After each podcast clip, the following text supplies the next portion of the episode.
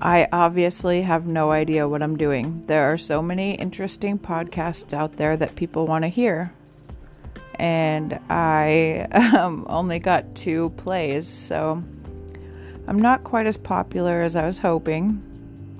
I asked everybody on my Facebook page to play it if they loved me, and two people played it. wow.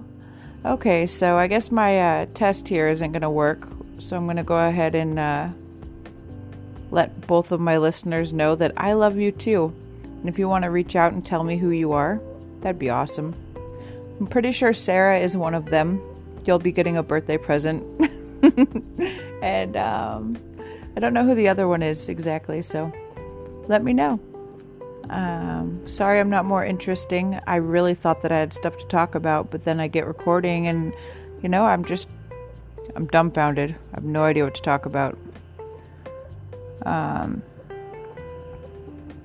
I guess I need to just go experience life more and maybe I'll have something better to talk about. But then again, there's Netflix and Hulu, so yeah. Bye.